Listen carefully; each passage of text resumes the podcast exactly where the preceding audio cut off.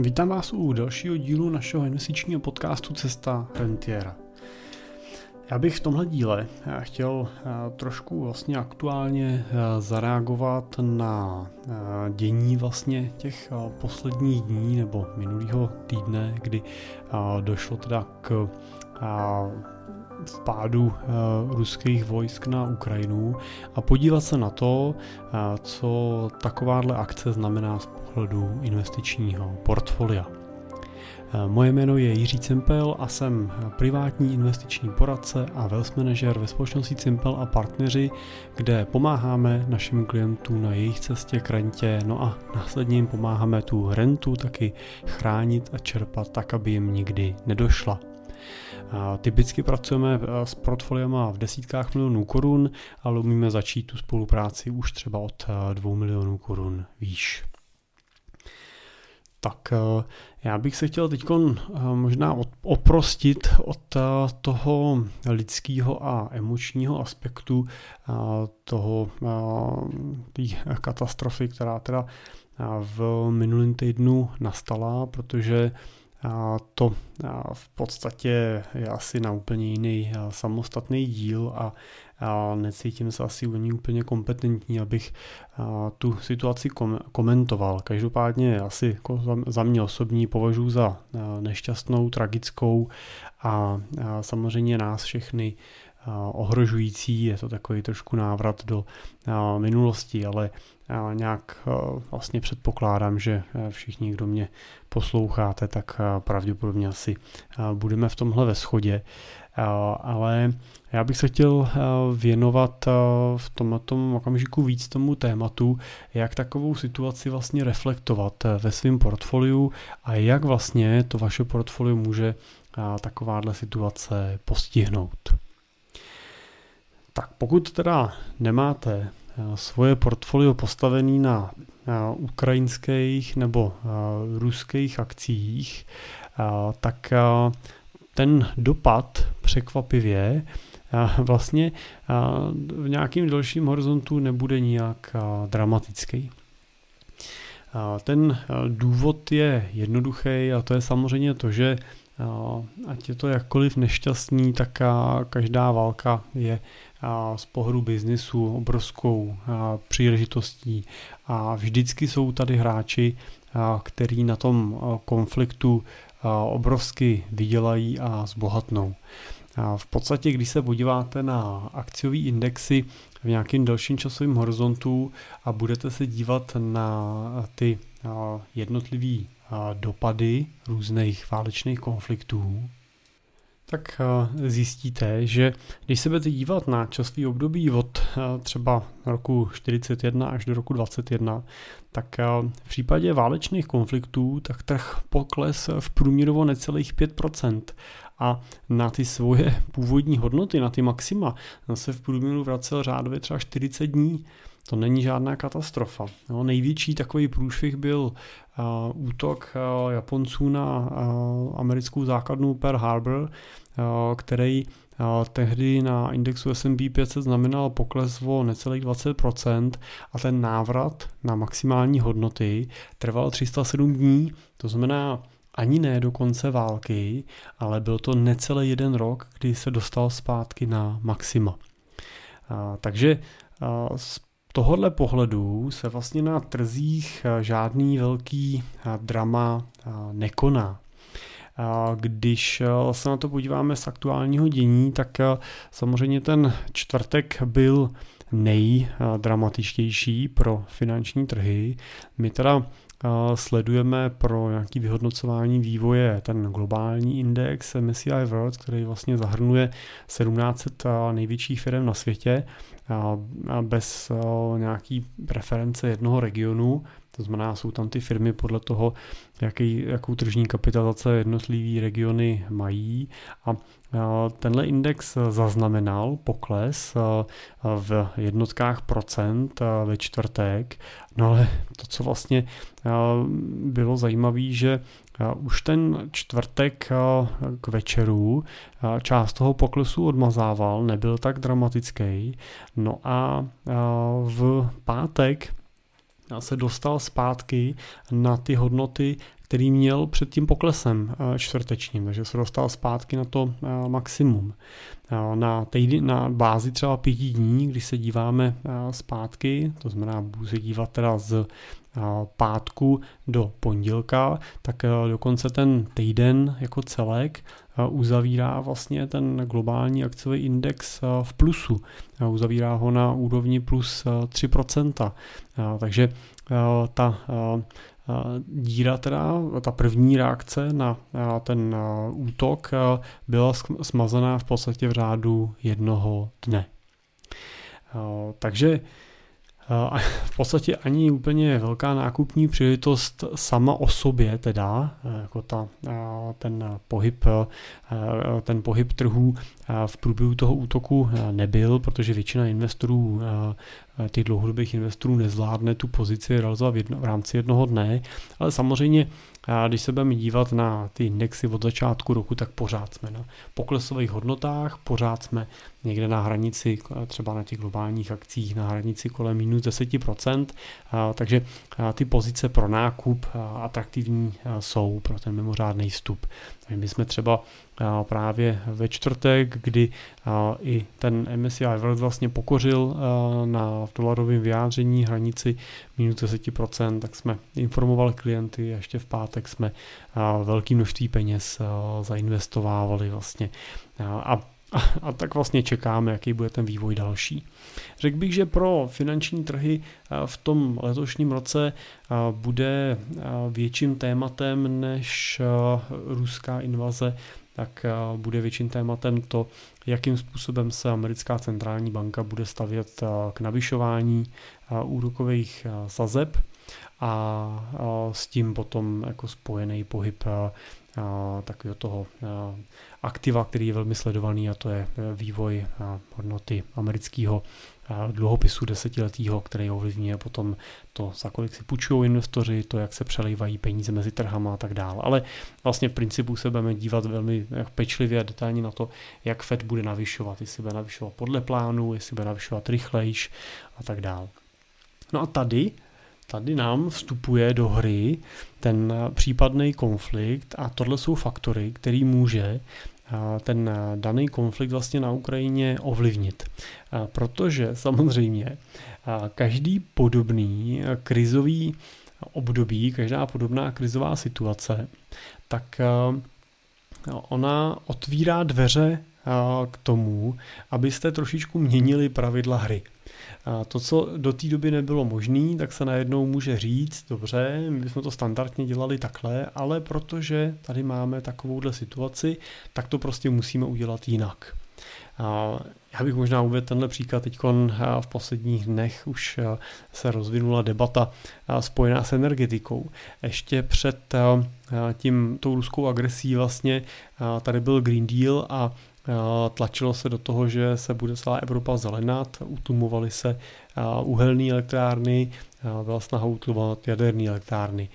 Stačil, stačil jeden den a to, ten politický pohled na věc se velmi rychle otočil do pohledu, který najednou říká, no tak ale ty uhelné elektrárny ještě asi nebudeme úplně utlumovat a to jádro vlastně je docela dobrý, protože potřebujeme někde najít nezávislost na tom, že pokud by nám Rusko uzavřelo kohoutek s plynem, tak tady nechceme samozřejmě zmrznout a nechceme tady být bez elektriky a tak dále. Takže, takže to je něco, co může být trošku takovým game changerem vlastně v tom vnímání některých pohledů. A samozřejmě to může mít zásadní vliv na vývoj inflace, speciálně teda, specificky teda u těch energií jako takových, které jsou třeba na dodávkách zemního plynu nebo dalších surovin, které jsou k nám z Ruska dovážený, tak které jsou na tom závislí, ropy konec konců a tak dál.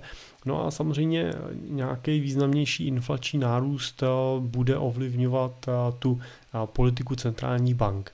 No a na druhé straně proti tomu může stát zase nějaká třeba zvýšená obava centrální bankéřů z toho, aby nějakým navyšováním sazeb nespůsobili třeba větší paniku nebo větší problémy třeba firmám, který už tak třeba můžou být v regionu v těžké situaci třeba vlivem sankcí, které vlastně proti Rusku jsou nasazovaný.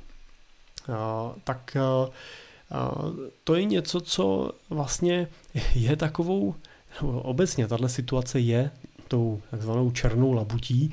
Je to událostí, kterou nikdo nemohl úplně plánovat dopředu a nemohl ji úplně čekat, i když samozřejmě si buďte jistý, že uslyšíme v dalších týdnech spoustu hlasů, který budou říkat, já jsem to říkal, už jsme to dlouho tvrdili, bylo to úplně jasný a dalo se to předpokládat, tak jenom si teď máte šanci přehrát ty tvrzení pár dní zpátky ze začátku minulého týdne, který v větší části případů spíš tvrdili to, že Rusové se nehnou, že je to chrastění zbraněma, že nebudou mít motivaci vlastně ten konflikt rozmíchat. Tak, tak jenom tohle je dobrý si vždycky jako podívat na to, jak se o té situaci mluvilo předtím, jak se o ní mluví potom a těch věštců, který to předpokládali se samozřejmě vždycky potom, co ta situace nastane, vyjeví velké množství ale eh, po bitvě, jak se říká, je každý generál. Takže eh, tahle černá labuť, nečekaná událost, eh, může spustit další konsekvence, které potom nám můžou ten trh nepřímo negativně ovlivňovat. Jo, což právě, anebo i pozitivně teda, jo, může, být, může dojít k situaci, že centrální bankéři třeba budou oddalovat tu, ten okamžik, kdy začnou sazby navyšovat. A dokonce bych řekl, že tahle situace je trošku takovým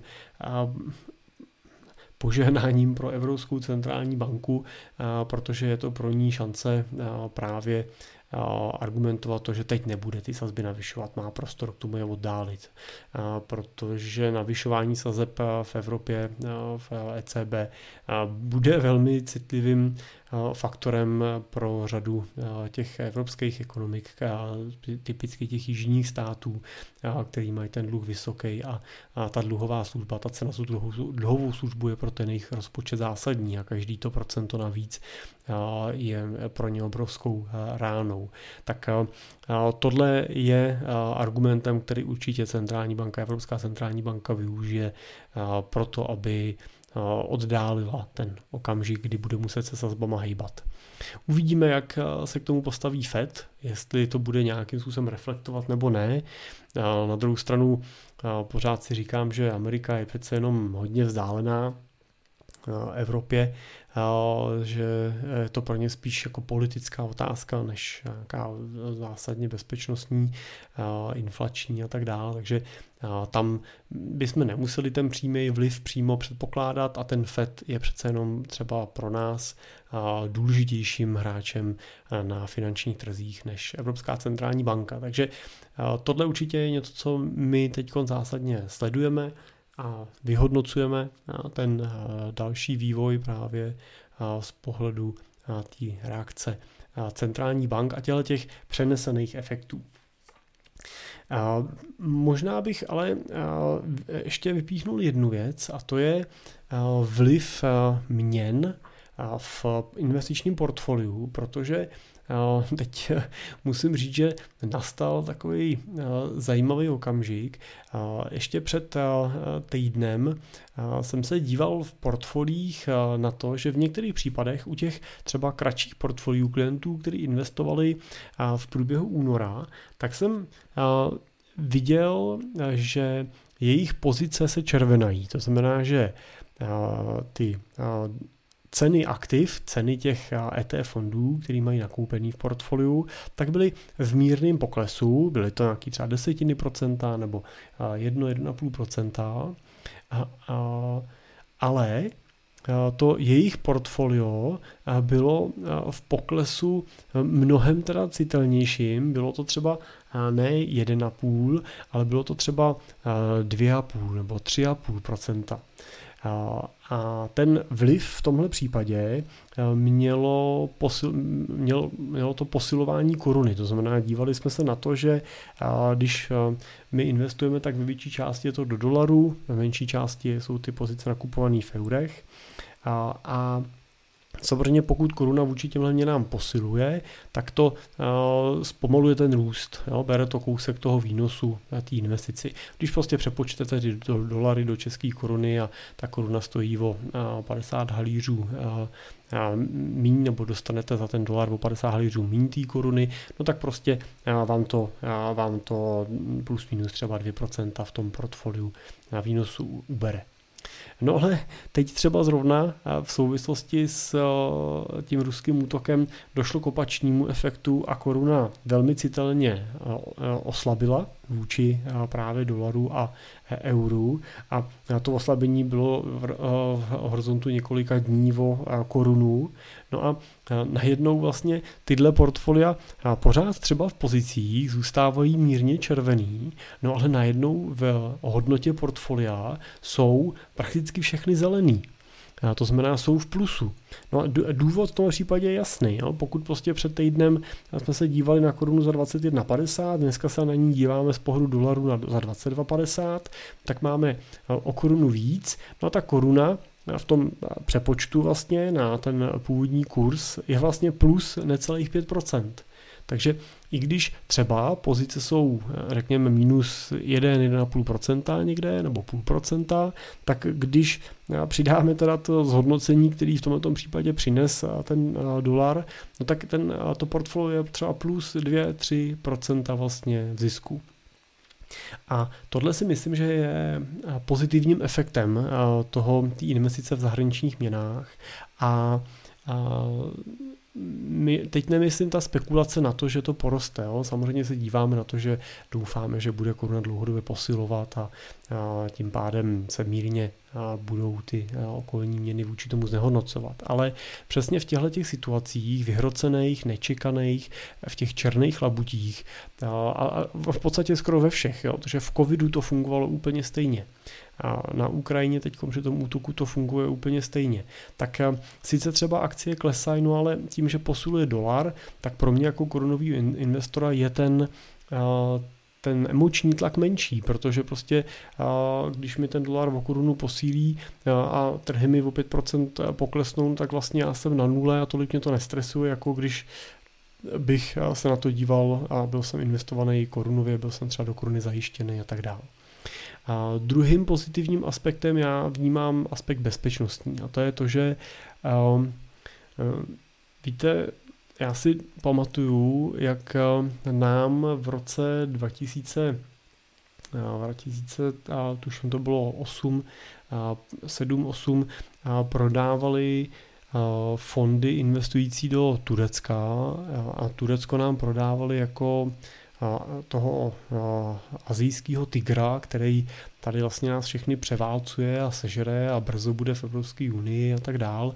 A a když se podíváme na Turecko, kde je dneska, a podíváme se na znehodnocení mě, její měny v mnoha a mnoha desítkách procent vlastně vůči dolarů, no tak si skutečně představte situaci, která prostě může nastat, já neříkám, že nastane, řekněme, ta pravděpodobnost je malá, ale když se budeme dívat na to, že prostě by opravdu Rusko se mělo tendenci roztahovat a nás to tady mělo začít ovlivňovat a investice se odsaď třeba měly tendenci stahovat a tak dál, tak to bude velký průšvih pro nás osobně, ale vy nechcete ještě navíc, aby to byl velký průšvih pro vás jako finančně. A v takovém případě to, že vlastníte jinou měnu než českou a vlastníte samozřejmě nějakou bezpečnou. My teda v tomto případě důvěřujeme té měně americký, který konec konců důvěřuje i většina zahraničních států a centrálních bank, který používají dolar jako měnu rezervní, tak tam vnímáme, že ten vliv na ten dolar v tomto směru bude podstatně nižší než na českou korunu a, že vám může pomoct tahle diversifikovaná investice i z pohledu právě měnového zajištění, měnových rizik, té měnové diversifikace, pomoct to portfolio a tu vaši investici chránit. Tak to je jenom takový krátký komentář i k tomu mě, tý měnový diversifikaci a k tomu měnovým rozložení. A jenom po zajímavost si můžeme říct i proč dochází k tomu, že v těch krizích má tendenci ten dolar posilovat. On ten důvod je strašně jednoduchý a to je to, když investoři prodávají pozice panicky, vyprodávají akcie, dluhopisy a tak dál, no tak co, co za to kupují, že oni prodají ty akcie a dostanou za to dolary. Takže zvyšuje se nabídka po akcích a zároveň se zvyšuje poptávka po dolarech, protože mají minimálně nějakou dobu to portfolio v těch dolarech a čekají na to, co bude dál. No a proto celkem přirozeně v této chvíli ten dolar má tendenci posílit a ten výkyv nám tlumit. Ten efekt je většinou krátkodobý, není, není dlouhodobý. Třeba v covidu skutečně to posílení dolarů o několik korun bylo na několik týdnů, pak zase došlo k návratu zpátky, no ale ono spolu s tím návratem dolarů zpátky docházelo k posilování těch cených papírů, takže ten, ten tlumící efekt se prostě projevil na dvě strany. Na tu stranu v té největší krizi nám ten posilování dolarů tlumilo ty ztráty, no a samozřejmě pak teda, když zase rostly akcie a ten dolar měl tendenci klesat, tak nám trošku tlumil ten růst. Ale na konci toho to byla hra s nulovým součtem. Jo, prostě dolar se vrátil zpátky na svý, my jsme si připsali výnosy na akcích a nic se nestalo, nic nám to nesebralo, ale ušetřilo nám to velké množství těch nervů v průběhu toho období, protože ten, to, to stlumení bylo skutečně v řádu, řádu 5 až 10% vlastně v těch dobách největších poklesů. Konec konců i teď vidíme to stlumení toho výkyvu v řádu 5% a to ten problém je aktuálně pro ty trhy menší, než byl v, v tu chvíli covidovou. Tak, asi teda můžeme přemýšlet i nad tím, že vlastnictví těch cených papírů v zahraničí nebo zahraničních cených papírů může být v tuhle chvíli bezpečn, bezpečnějším nástrojem, protože ono to taky teda vždycky, ale možná si to můžeme na tom případu Ukrajiny, Ruska uvíst. Ono, když jsem se bavil nedávno, dneska, dneska s klientem naším, který má příbuzný na východě Ukrajiny, východě, pardon, východě Slovenska, tak mi vyprávěl, že vlastně byli vystrašení, protože už z toho východu Slovenska vidí vlastně ty vidí vlastně ty záblesky a slyší dokonce i tu, tu střelbu vlastně, která, která v těch bojích probíhá a je to od nich vzdálený 100, 150 kilometrů a, a to už se bavíme o Slovensku. Jo, takže musíme si uvědomit, že ten dopad na tu českou ekonomiku může být citelný a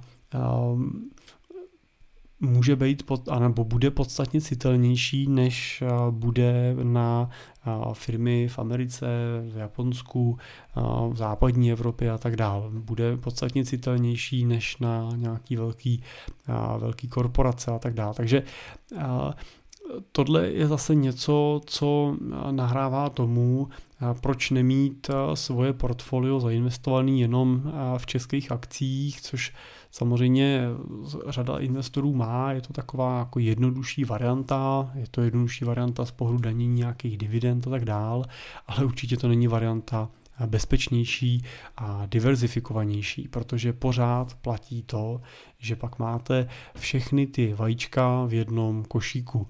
No, máte v Čechách nemovitosti, možná máte v Čechách podnikání, a chodí vám z Čech třeba důchod, máte tady e, rodinu a svůj život a ještě navíc tady máte všechny svoje úspory.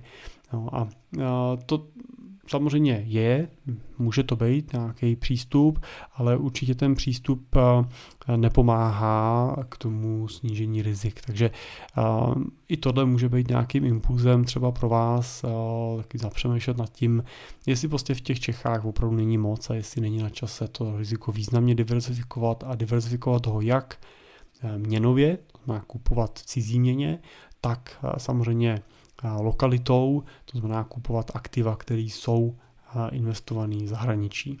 No a pak samozřejmě můžete zvažovat kde má být vaše platforma a tak dál. No, může být česká, může být zahraniční, jo, můžeme, pracujeme třeba i s, se švýcarskými privátními bankama, jo, tak to už je pak zase další level, další stupeň toho, jak tu investici zabezpečovat, ale na druhou stranu zase berte to, že ty cený papíry mezi těmi platformami můžete přesouvat, můžete je převádět, takže nemusíte být úplně v panice, pokud máte americký cený papíry na český platformě nebo slovenský platformě, tak tam v tom tu chvíli žádný dramatický rizika nevnímáme, ale samozřejmě e, i tohle e, sledujeme, třeba velmi pečlivě vyhodnocujeme a jsme připraveni na případné akce, které by byly potřeba.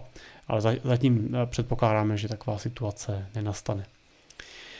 Tak, tak eh, to je asi ten můj současný pohled na tu situaci, když bychom si ho schrnuli, tak z pohledu finančních trhů se nic zatím dramatického nekoná a velmi pravděpodobně ani konat eh, nebude ale no, teda nechci, nechci úplně věštit. Můžete případně mi připomenout, že jsem něco takového řekl za dva měsíce od teďka, pokud by ta situace byla, byla jiná. Ale i kdyby se dělo, tak prostě musíte s tou volatilitou počítat. Volatilita v řádu 10-20% na akciových pozicích není nějak výjimečná volatilita. Je to něco, co v normálních letech zažíváme i vícekrát do roka a není důvod se kolem toho jako extra zrušovat v rámci těch, v rámci těch investic. Takže i teď můžete být v tomto ohledu v klidu. Znova říkám, že tenhle díl nehodnotí tu invazi z politického, ani společenského, ani lidského hlediska. No, to jsou samozřejmě úplně jiné aspekty a, podepisují se pod všechny názory a hlediska, který to jednoznačně odsuzují, tenhle útok a vnímají ho jako bezpečnostní, nebo vnímám ho jako bezpečnostní hrozbu, jako společenskou hrozbu a jako něco, proti čemu se musíme vymezit a musíme se vůči tomu postavit a, a asi musíme být ochotní i utáhnout si trošku ty opasky v tom, že ty sankce pokud mají být účinný, tak se pravděpodobně každýho z nás v nějaký míře dotknou. Ale je třeba to udělat, pokud nechceme tady zažít to, co zažívají jako na Ukrajině s plnou mobilizací a podobnýma věcma. Tak nám všem přeju, aby to pokud možno brzo přešlo a samozřejmě když bohužel teda tady jsem trošku skeptický, ale přál bych, přál bych Ukrajině, aby získala zpátky území, který jí patří a aby ten problém nikam dál neeskaloval. Tak uvidíme, co nám přinesou další dny. Díky za pozornost, díky za poslech i tohohle trošku neúplně optimistického dílu, ale doufám, že budeme moct být těch dalších podstatně optimističtější. Tak díky a těším se zase u dalšího dílu brzo naslyšenou.